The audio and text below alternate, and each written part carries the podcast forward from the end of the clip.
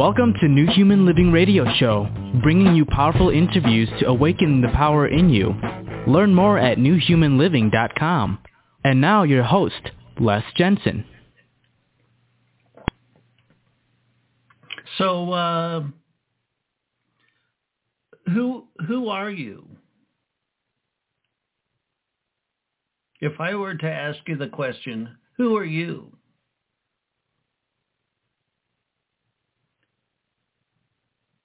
What kind of an answer are you conjuring up in your mind if you had to answer that question? Who are you? The uh, the the show tonight is I'm very excited for it because uh, I want to know who are you? The the idea that we're a we're a identity, an ego, a personality. I am Les Jensen. Dun da da da. Um, that that might be who not my name but your name that might have been what you came up with when i asked who are you but the context of the of your answer is kind of what we're poking at with the show tonight because who were you in your previous lifetime who were you then were you the same gender? Did you live in the same country? Did you have the same life purpose? What about the lifetime before that? Who was that personality? If we could make a portal and leap back a lifetime or three and go visit your soul, incarnate as somebody else and then we ask that somebody else, well, who are you? We're going to get a completely different answer. Same soul, completely different answer. So who, who are you? Does that change the context in which you see yourself? So what if something, uh, what am I getting at here? We get a, we get a, like a master reset when we, when we cycle out of one lifetime and into another. I mean, you can bugger this lifetime up a lot. It doesn't mean you won't create a karmic momentum in the next lifetime, but you in the next lifetime you have a new body. You, you have a as we've talked about many times, the day you're born, you don't have an ego. So you have an opportunity to grow a whole new personality, brand spanking new personality. Well, who would that be? So to, to take a step back and look at who you are over a span of many, many lifetimes, I think can be a very powerful thing. I think once you noodle that around a bit, and then you come back into this lifetime to who, quote, you, unquote, who you are in this lifetime, your personality in this lifetime,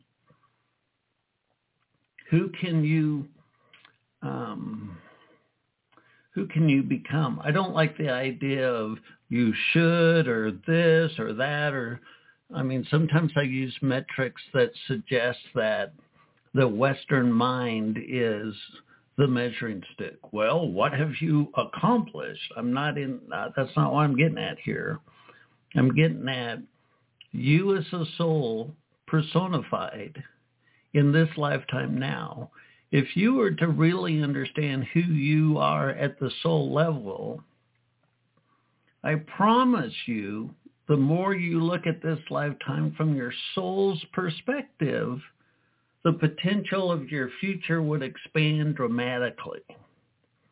The potential of your future would expand dramatically. And if you allowed that to happen, who would you become in this lifetime? Who would you become in this lifetime?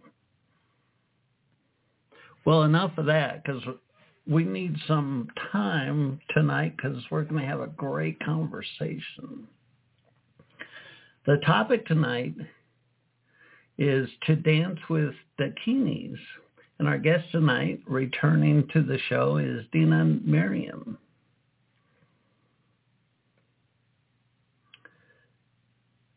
To Dance with Dakinis is the name of her latest book. And in this book, she talks about um, multiple lifetimes. Let's get to it. Dena began working in the interfaith movement in the late 1990s and served as vice chair of the Millennium World Peace Summit of Religious and Spiritual Leaders held at the United Nations in New York in 2000. She subsequently convened a meeting of women religious and spiritual leaders in Geneva and from that gathering founded the Global Peace Initiative of Women in 2002. In 2008, she was one of the founding members of the Contemplative Alliance, which later became a program of GPIW. For over 40 years, uh, GPIW is Global Peace Initiative of Women. For over 40 years, she has been a practitioner of meditation. Dena received her master's degree from Columbia University and has served on numerous boards. She is currently the chair of the International Advisory Council of the Auroville Foundation in India. You can learn more at denamerriam.com. Join me in welcoming Dena back to the show. Dena, it's so nice having you back on the show. Thank you, Les. It's a pleasure to be here again. So how you doing this lifetime? well, as you said, I finished a new book, and it was so appropriate that you opened this uh, this conversation with the question of who are you? because the subtitle of my book to dance with dakinis, and dakinis are uh, kind of celestial female figures, uh, and the subtitle of it is in search of self. So that question really uh, permeates the whole book. Who are we? And there's there's one incident where there's a woman with her teacher, and the teacher just mm-hmm. turns to her out of the blue and says, "Who are you?" Like you asked the audience, and the te- the student is kind of stunned, and she, you know, thinks the teacher forgot who she was, so she recites her name. I'm so and so. Teacher shakes her head, and then she goes from goes further and says where she's from, you know, what her family is, what their work is, blah blah blah. And the teacher keeps shaking her head. She goes through all the things that you would identify about yourself what your work is and your family connections and blah blah blah. And the teacher keeps shaking her and finally the teacher says you're going to go into that hut until you find out who you are. And she stays in that hut and she remembers all of her past lives and then she gets very confused well, who, who am I then? I was this one, and I was that one, and and that one, and another one, and and then she realized that she's part of the totality of it all. The teacher calls her back and says, "Now you know who you are." Now you can start living. yeah. Well, it's it's uh like we were just talking a little bit before the show. It's a it's a really powerful time. I mean, we're in such deep, uh, dramatic change uh, in the collective consciousness that I think a lot of our souls saw this, perhaps saw this dynamic coming before we were even born and chose a life path, a life purpose, perhaps, that um, has us moving into uh, a change individually. In, in other words, um, a lot of the, the structures, the mechanisms, education, academics, medicine, whatever, of the past, maybe you, maybe the audience has spent 30, 40 years in academics or medicine or whatever. And here we come into this uh, turmoil. The karmic cart got tipped over, so to speak. And a lot of us, from a soul level, are intending to change the, the literal fabric of these uh, aspects of our society, academics, whatever. And we are the vehicle of that change. I, I think your book is very timely about helping people understand from that soul's perspective what what brought you to write a book to to take a step back and look at uh, well actually let's start off with uh, the 2000 foot view of what the book is about. Well the book takes place and begins in 12th century tibet and and you asked me what led me to write the book. This is my fifth book, and as a writer, all I can write about are my experiences, what what I experienced, and what I've insights I've gained from those experiences.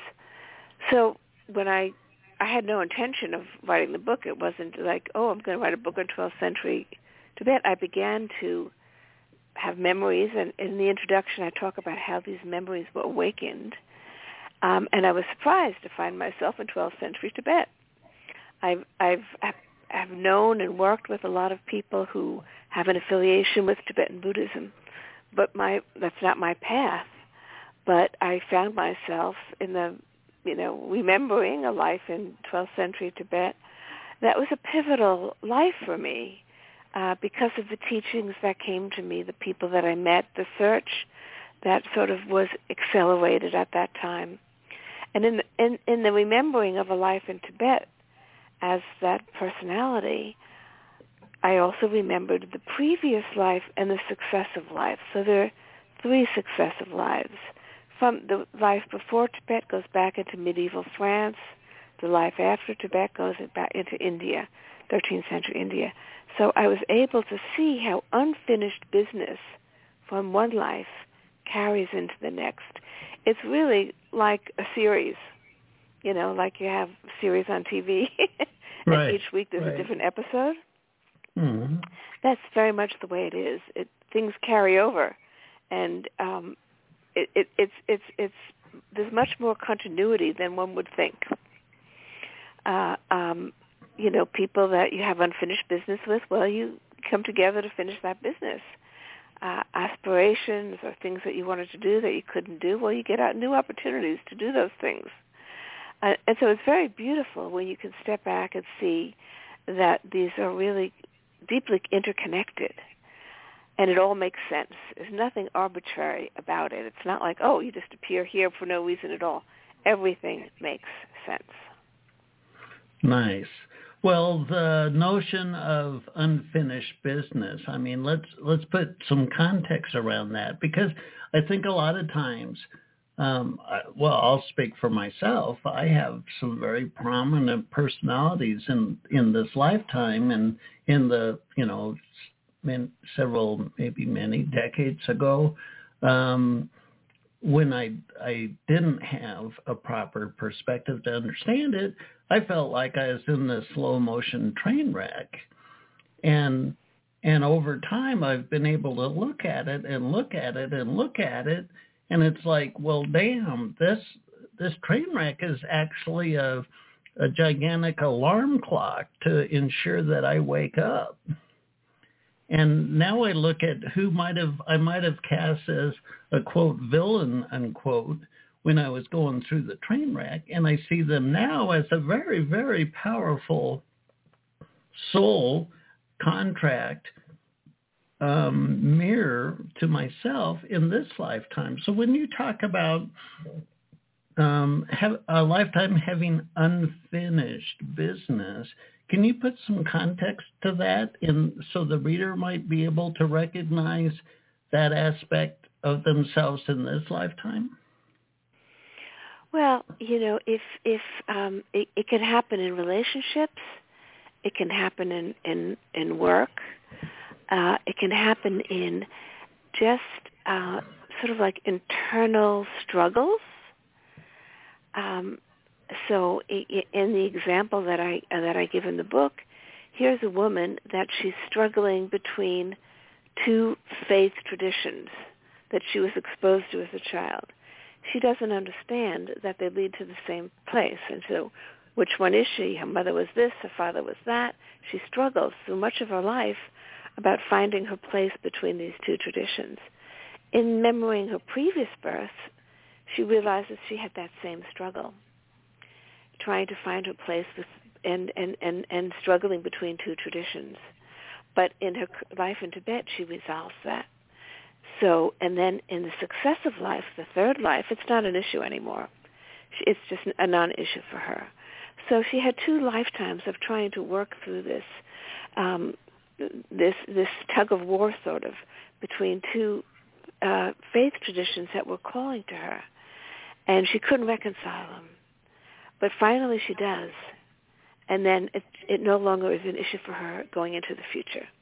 So that's one one way in which we resolve things, internal conflicts or things that we struggle with. Another way is in relationships. The woman in Tibet had a beautiful marriage, loving relationship with her husband. But going back into her previous life, she saw that she knew him and he they were unable to be together and she struggled with that. Of course, she couldn't see that they were going to be together in their next life, so it was she really went through a lot of struggle about that.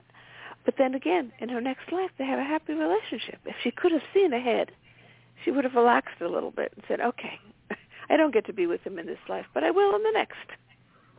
Right. Well, That's now, how it works. So if if uh, if people are like the example you gave, where the guru asked, "Who are who are you?" So many times we get kind of caught up in this lifetime, and a hundred percent of our our awareness, perception, whatever, is in this lifetime when you look at the the continuity of lifetime, so to speak, the um, what are some of the elements that can help us kind of take the pressure off? I mean, so many um, people on this planet, some of them are having a really tough time because there's so much change and upheaval. How can the soul's perspective you know, that broader view help us if we're kind of entrenched in just this single lifetime? Well, I think I think in order to see everything that comes to you as an opportunity for growth. Now, growth is never easy. Growth always means that you sort of struggle to get to a a, a better place, a, a place of wider vision, a place of deeper understanding. But that comes through effort. It's not like you wake up one day and it's you have that deeper understanding. It comes through effort. And and I think that everything that comes to us in our life, people have the the mistaken view of karma as a system of reward and punishment. That's a very Western view in the Abrahamic traditions. Oh, there's God up there who's rewarding you and punishing you. That's not that's not the law of cause and effect. The law of cause and effect is about evolution and growth, uh, providing opportunities for you to gain an understanding and overcome things that are hindering you. So it's about opportunity. And if you, you know, don't see that opportunity or don't take advantage of that opportunity, you have another opportunity. We keep getting these opportunities so that we can um, you know, learn the lessons we need to do, the lessons of, of you know, being non-judgmental, being kind and compassionate, non-reactive to people. In other words, if somebody, you know, gives you a hard time, not wanting to seek revenge or anger, falling into anger, but just uh, keeping your center. We, we all get opportunities, and so when people see sort of the uh, uh, dysfunction around us today, the disarray, the polarization, the anger and everything, it's really important that we keep our center, that we don't get overwhelmed by it.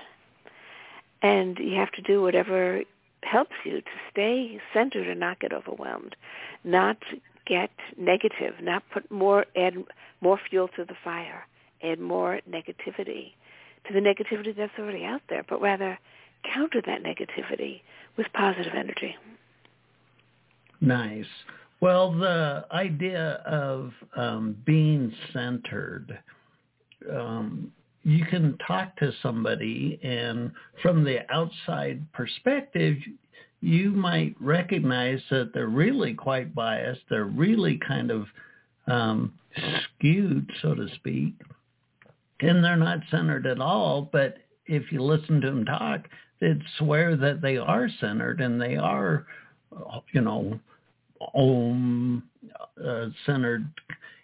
How how what's a measuring stick to tell if we're truly centered or if we got some um, some work to do with that? If we're not triggered, if we're not reactive, in other words, if you're getting into um, a discussion with someone about a sensitive subject, it could be politics, it could be any kind of sensitive subject, and you really get angry at that person, they have a different point of view, well, then you know you're you're being triggered, and we it happens to all of us. But I think the goal is not to let your inner peace be disturbed by anything external, by anything that's going on. You know, uh, um, you know whether it's the, and that's that's our that's a challenge for all of us. You know, we think we can we can be fine about one thing, then something else happens, and we we get thrown off balance. And I think it's just we have to uh, keep being more and more conscious of of um, the need to stay centered and and not to get thrown off off off balance. Well, and and I agree with you. The uh, but the what do, what do I want to say? New improved atrocities are showing up in the news all the time. How do we reconcile when when we see just horrendous stuff going on on the planet? Um, do do we do you become cold-hearted to it, or I mean, how do you not get triggered from some of the barbaric stuff that's happening on this planet? Well, I I, I think I think um, I mean compassion. You know how it, it doesn't mean that you don't feel the pain of it. Uh, you can feel the pain of it, um, and and still be. It's a delicate balance. You can feel the pain of it and still keep a peaceful attitude inside. I mean, the witnessing that's going on, it's like, you know, I, I shake my head and say, human stupidity. What is this all about? so many people are, are suffering, and what's and who's going to win in the end? It's a pyrrhic victory. Nobody's going to win. Nobody wins these things. Everybody suffers, and yet, and yet, um, we continue to behave in this way. And you know, we talked earlier before the show began about we're at an evolutionary moment where we have to evolve and find new ways of dealing with problems. Uh, you know, I mean, it, you know, it, all the problems. So there are multiple. It's not just one set of problems. We've got the the horrible wars and the horrible weapons. We got the uh, gun violence in this country and in schools. We got the climate change. We got environmental issues. You know, I mean, it's just you know, and you can get easily get um, uh, depressed and overwhelmed. But that's not that's the challenge, not to fall into the negative energy, because we're not helping. How does that help anything? We're actually adding to the fuel right. to the fire. So to keep ourselves, you know, I, I um, for example, was talking to a, a friend today, lives in Ramallah, Palestine, and she was she's a very joyful person and she was able to laugh despite the pain of what's going what's happening and she's a very balanced person and sees both sides of the equation i mean she's not an angry person by any means um, but she was able to maintain her center through the whole thing. I mean in speaking to her i, I, felt that she was very very centered. And sees the craziness going around and just can't make sense of it, but says, you know, um, she's not going to lose her center and add fuel to the fire. You know, she has compassion toward all, and that's what we're we're called to to to do now, really, to have um, compassion because there's suffering everywhere. You know, I mean, there's, there's suffering everywhere. You know, and and it's how do we how do we evolve to a new state where we can get rid of the anger and hate? Get rid of the anger and hate. You know, I mean, protesting in anger doesn't help anything. Anger, anger is, is not a does not lead to a solution. Anger leads to more reaction. And so, you you know, getting to the place beyond anger, where you can begin to at least envision a future that's different. And I think we all have to begin to envision a future that's different.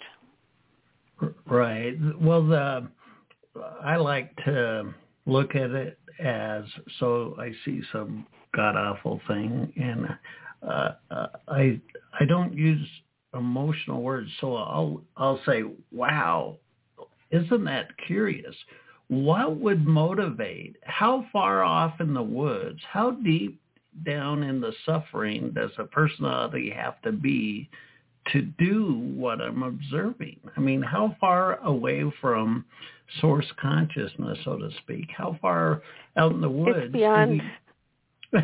You can't even you can't even call it bestial because animals don't do this. Animals don't create the kind of harm and pain that humans do. But we have. You know, they have... they they kill to eat or to protect their young. That's what they do. and and we have fierce and uh, the with capital letters fierce free will free will. Um, and and that that same free will is what gives us our power too. But we have such fierce free will that we can go off into the darkest of the dark, and obviously we have. And so I, I really liked. Uh, um, you had mentioned we were talking about we're at a uh, precipice, a pivot point of humanity, and and right now we're pivoting, so to speak, to our our future dynamic. How do you how do you look at at uh, the here we are as individuals, you and me and the listeners, and, and we're we're pivoting in our individual lives and we're pivoting in the collective, and the future is before us. How do you look at us in as individuals as the mechanism behind the change of humanity as a collective? Well, as we raise our own consciousness, which is why, in a way, we have a responsibility not just to ourselves. You know, I say stay centered just for your own sanity, but it's beyond that because we all affect the whole. Every one of us has an impact on the collective. And we have a responsibility to lift to to to raise the consciousness of the collective you know we all contribute a little little bit a lot of little bits add to a lot. So i think that what's going to really change the consciousness is the whole spiritual movement you know spiritual practice in whichever way people are doing it. There's so many ways now meditation and prayer whatever many many uh, ways to express this spiritual energy. Uh, I think that is that that community of people who are practicing some kind of spiritual uh, uh, um, practice will collectively have an impact at some point. When that point will be, we don't know. Five years, ten years, fifty years.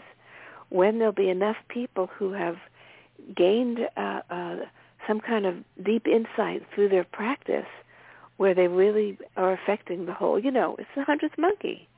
Right. There's a science to it. The hundredth monkey. Once the hundredth monkey learns a, learns a technique, all the monkeys get it automatically.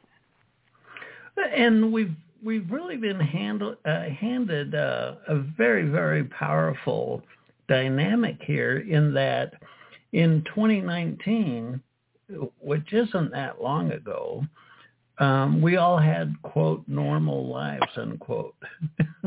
we we had uh, we had a kind of a, a static uh, experience year to year, 2018, 2019, normal, normal, normal, so to speak, and and then the tar- the cart tipped over and the normal got splashed out on the ground, and we're we have the opportunity to reconstruct a completely new normal.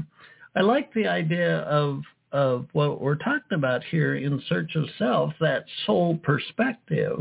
Because if I'm a if I'm a soldier in battle and my whole life has been in the trenches, so to speak, in this karmic tsunami on planet Earth, it might be difficult for me to to open up my mind, open up my imagination, open up my vision perhaps of what the future can be.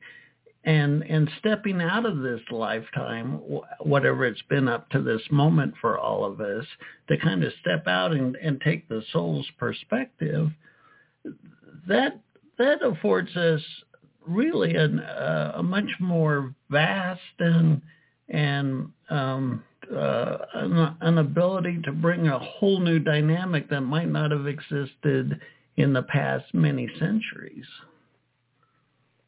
Well, I think that's true. I think that that um, I mean, definitely, there's there's a growing people, growing community of people who are thinking this way, and you know, talk about the need for for a, a radical change. And I, I I think we're at the, at the birth pangs of it. I think it's it's it's it's already things formulate really at the level of ideas before they manifest physically.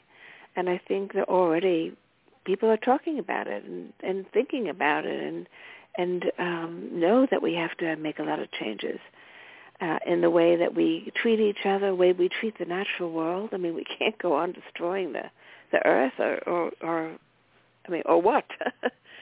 so, um, but but but when that really translates into a, a collective behavior, that's the tipping point. When does that tipping point? You know, the climate scientists talking about a tipping point. I talk about a, I think of a spiritual tipping point. When is the spiritual tipping point where suddenly things, things the consciousness is different? Well, the to to um, re- I think for us as individuals, for us to recognize when we are getting triggered, when we're um, when we have unresolved um, in uh, karmic charge or a karmic disposition in our persona, to to become mindful of ourselves, because like you say, you you can't go and protest violence without perpetuating violence. Whatever we put our attention on expands, regardless of if we think we're helping it or not.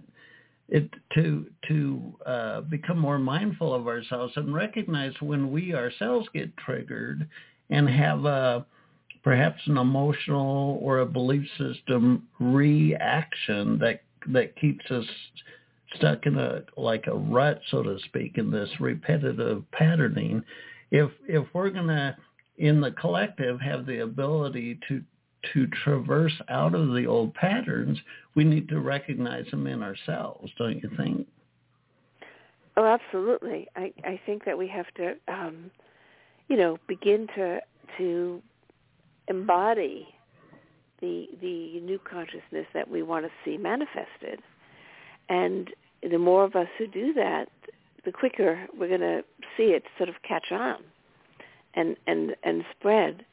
And I think you know we get opportunities every day to do that. I mean, one opportunity is this non-reactive thing that we talked about. No matter what's going on, I know my guru always said, my guru Paramahansa Yogananda always said, you have to be able to stand firm um, amid the crash of breaking worlds. If everything's going wrong around you, you you can't fall apart. You know, you have to have a strong enough spiritual center that no matter what's going on in the world around you, you are like a rock. It doesn't mean your your heart is not moved. Your heart can be moved, but you're not falling not falling apart. You know, you're able to maintain your your your peace of mind and your center.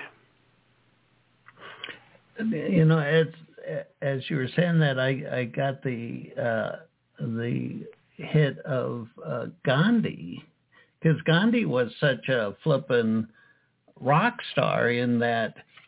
Um, so India's there, and the British uh, Commonwealth show up and like, we're going to colonize you, and they bring an army, and and the default reactive behavior of nations is to fight an army with an army. To, and so had India brought an army to meet the British army, there would have been a war. Perhaps the Brits won, and then in the traditional narrative, okay, the Brits won. It's now the British Commonwealth. And Gandhi right. was so brilliant to to say, I don't want an India in war. I want an India in peace. So I'm going right. to keep my consciousness in peace. And that was a very difficult thing to do, to hold but you that. Know, uh, uh, he's done. He did a lot of spiritual practice. He was kept silence one day a week. Um, did meditation. I mean, he did a lot of spiritual practice in order to be able to do what he did and I think that's that's sort of the calling. I mean, if we want to really see change in this world, we have to take up practices that really enable us to be, you know, firm and unmovable and clear and not reactive and, you know, persistent. I mean, Gandhi didn't give up. There were many times when he could have given up, but he didn't. Right. Well, the I think the the the perspective of the soul can help us as our little selves. I mean, w- when we back up and, and perceive our perceive the dynamic of this life now and the chaos of this lifetime now, when we can see it from the soul's perspective, it it takes it's less personal, I guess I would say. It's like, okay, in this lifetime we're going through the karmic you know, a ringer. And and yet I know there's other lifetimes before and after this that are not composed of this chaos. And so from that soul perspective, it's like, okay, I can I can step out of my ego perhaps. And and because so many times uh I've worked in television now for 40 plus years and and the idea of using that that medium as a to sit there and trigger you emotionally over and over and over again to put up um, images and whatnot that tend to promote an emotional response to be able to like Gandhi did I mean there's plenty of opportunities for him to be emotionally perhaps crushed by what he's observing because the the Brits were not very graceful and and to observe uh, perhaps very painful stuff but but still um, be centered that that's really I, I suggest how we as individuals can um, can, if we want uh, to break the cycle, if we want to you know, be able to uh, break into some kind of better place, we have to we have to break the cycle. We have to break the cycle. I mean, I I want to add that that there's ultimate justice in the universe through, through the law of cause and effect. You know, our our our justice is imperfect, but the cosmic justice uh, works, you know, mechanically. I mean, it works mathematically, I should say it's it's you know it's it's infallible. Right. And so and so if we can just trust that and trust that the universe sort of does balance thing, balance things out in its own way and its own time. It may not be our time, but it's it, there is a, um, sort of like a, a rhythm to how the universe is balance balances out uh, uh, all, all, all deeds through the law of cause and effect.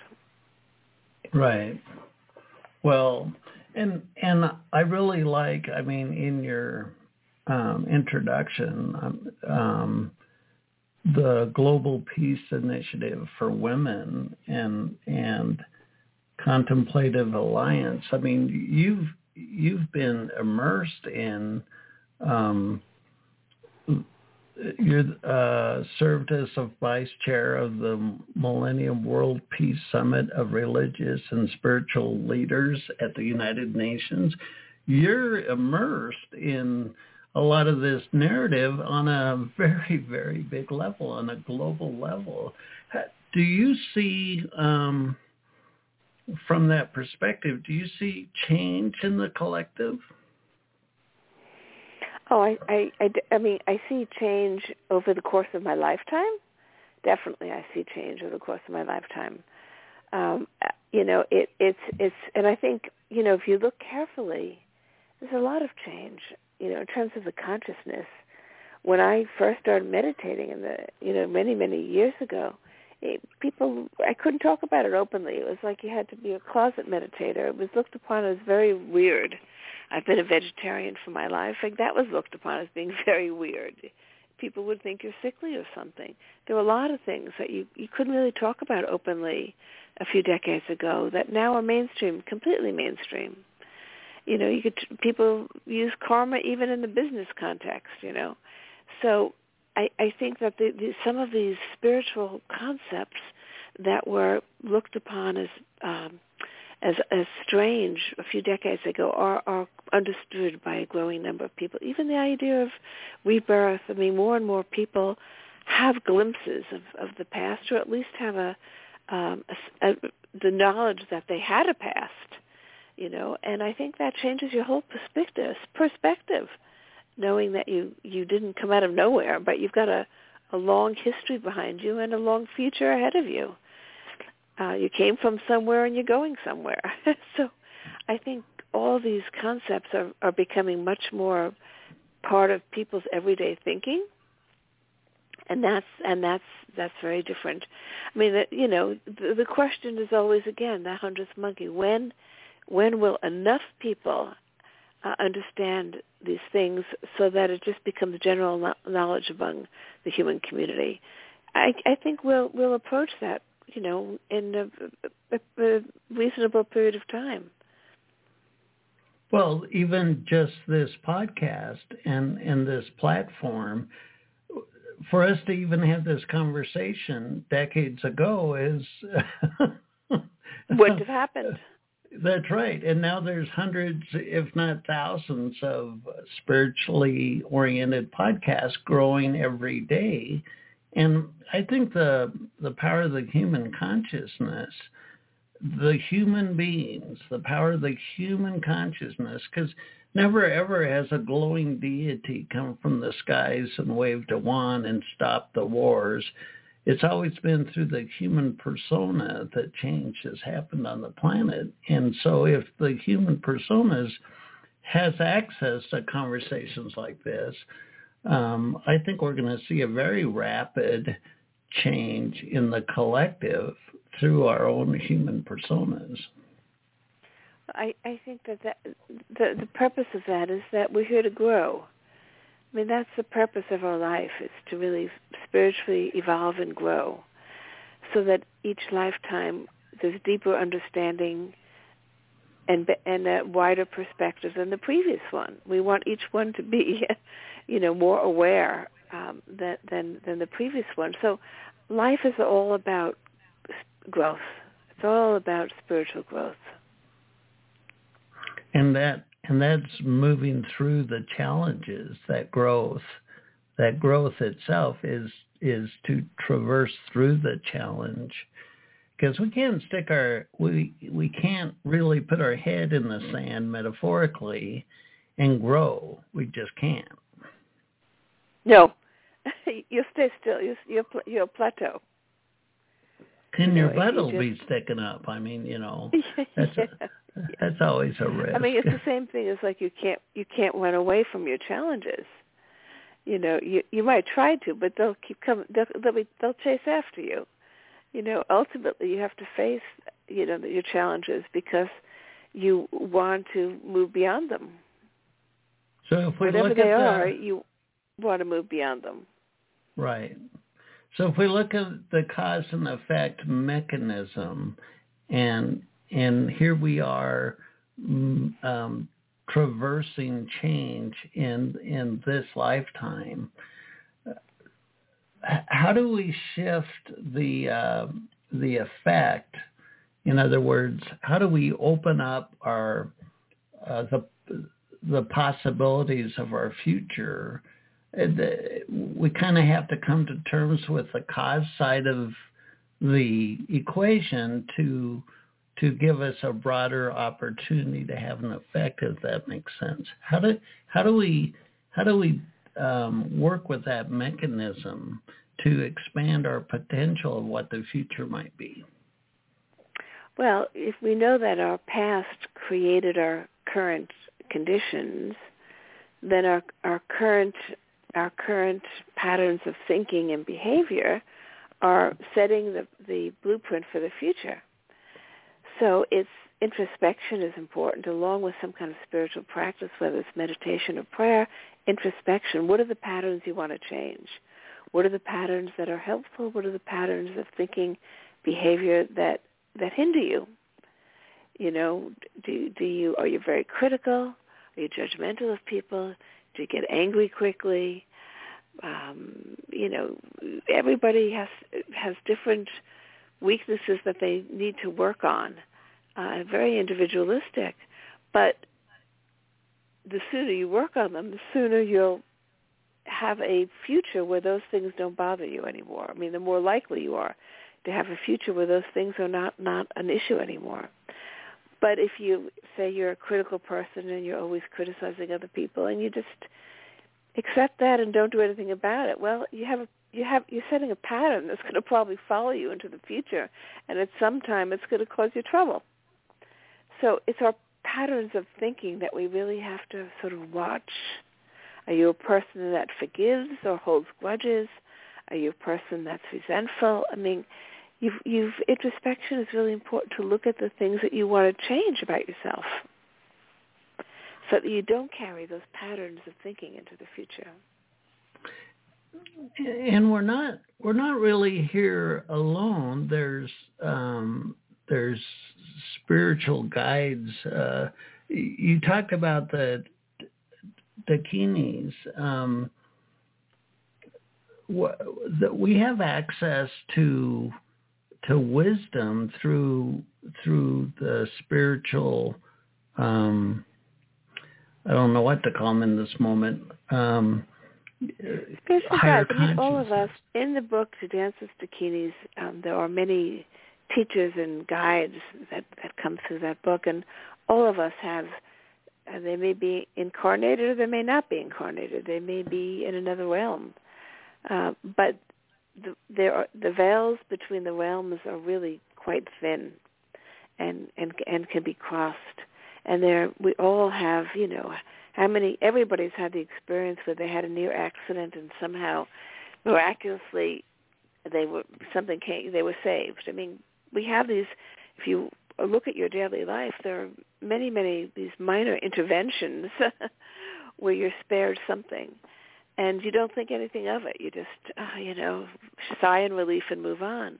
But we all have you know guides people that we're connected to who are in another place, in another realm, uh, but who are working with us to help us along our journey. And from their perspective, they can help guide us out of our perhaps narrow-minded or ignorance from our ego's perspective. Uh, there's a lot. They have a lot of patience. That's my experience. a lot of patience with us, and you know, if we if we make the same mistake over and over again, well, at some point we won't make that mistake. You know, there's no judgment involved. It's just we every we each evolve at our own pace, and that's fine. We have our own individual journey and our own pace of awakening. Right. Eventually, we'll all get there. Yep. Very nice. Well, an hour can go by pretty fast. I want to make sure that the audience knows about your books. Tell us about all of your books and your website and if there's any uh, modalities or whatnot that the audience might be interested in. Well, I've got five books and they're all on Amazon. My first book is, um, and they're in bookstores as well. My first book is My Journey Through Time, where I, I talk about how these memories came to me uh, of, of my previous life and then the one previous to that, and how, how these uh, connections work. The most recent book is uh, To Dance with Dakinis in Search of Self, which takes place, as I said, in 12th century Tibet. There's a lot about Tibet in there. Tibet, Tibet's an important place to me. It's become more important since I wrote the book. And I have a Facebook page called Dena Merriam Writes, where I do book readings. Mm, maybe every six weeks I'll do a book reading, but I do um, post things on that site. My organization for the peace work uh, is called, the name of the organization is the Global Peace Initiative of Women. It's gpiw.org. And there's a website and a face page for, for GPIW uh, where we um, do online online um, programs as well as other kinds of in-person meetings. But there's a lot of information on the website and on the Facebook page.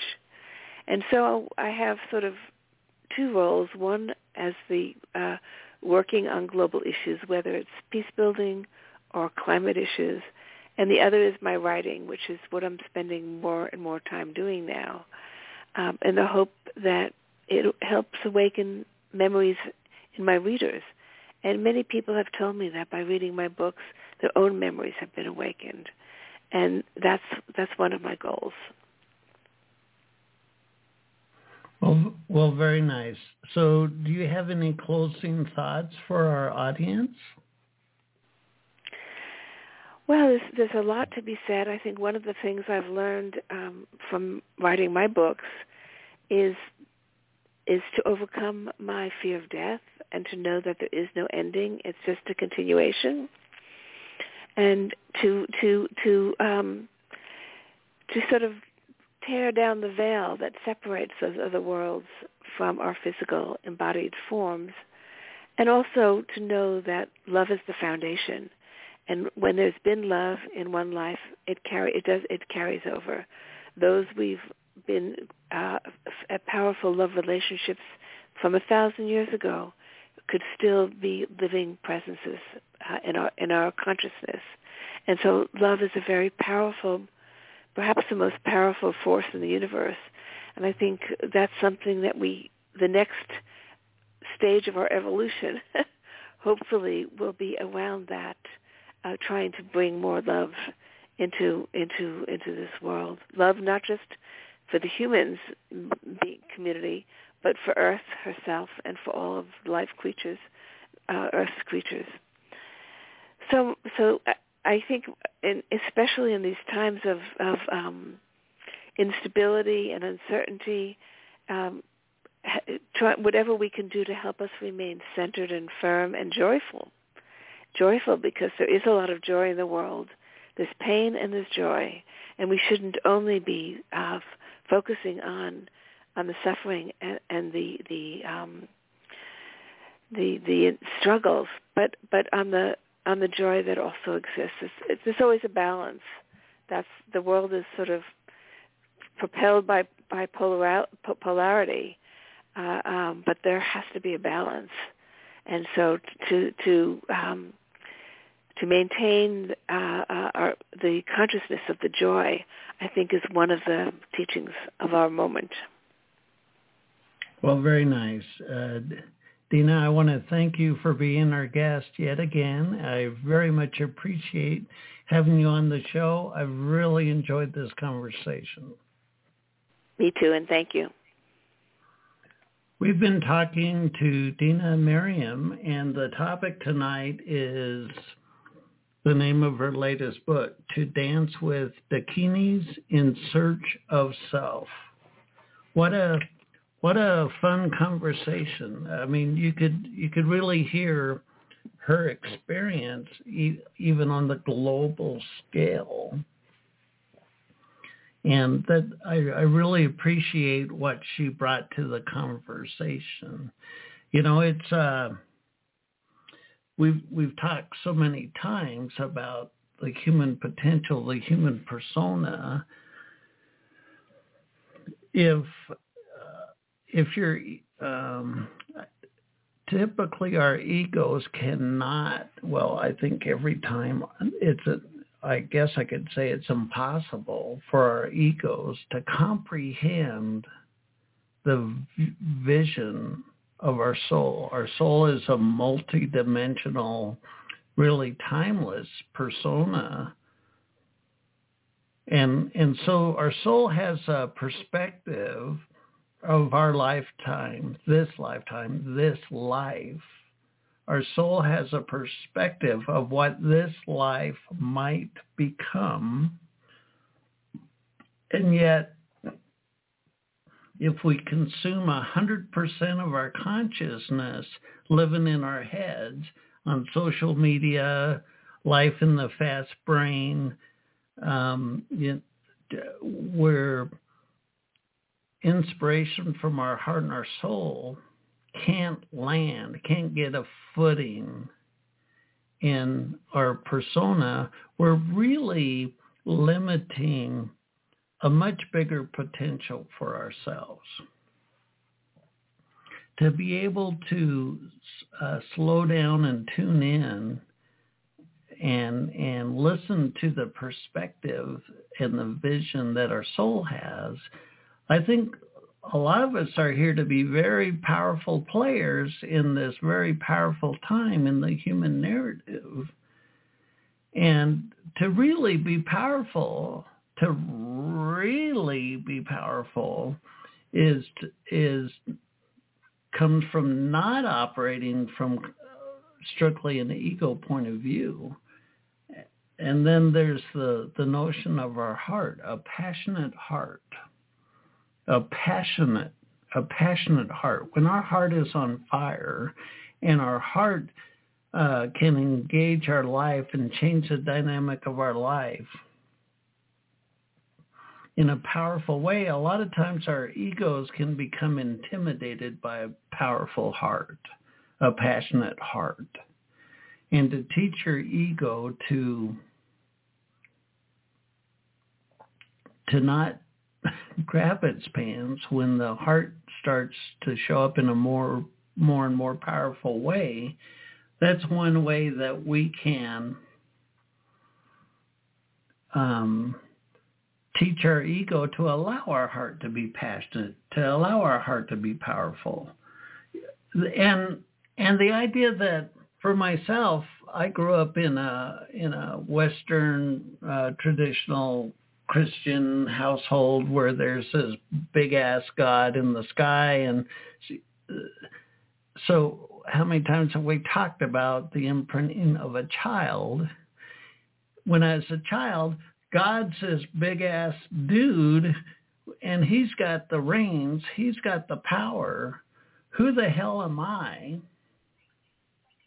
Who the hell am I to do squat when there's a big ass God? God is powerful. God, God, God is the big cheese and God decides the whole damn rodeo. Bull pucky. It's not that way at all.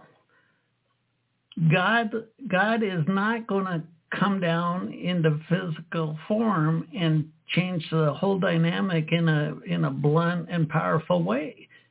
It's not going to happen that way. So where the hell does the power of God show up on planet Earth?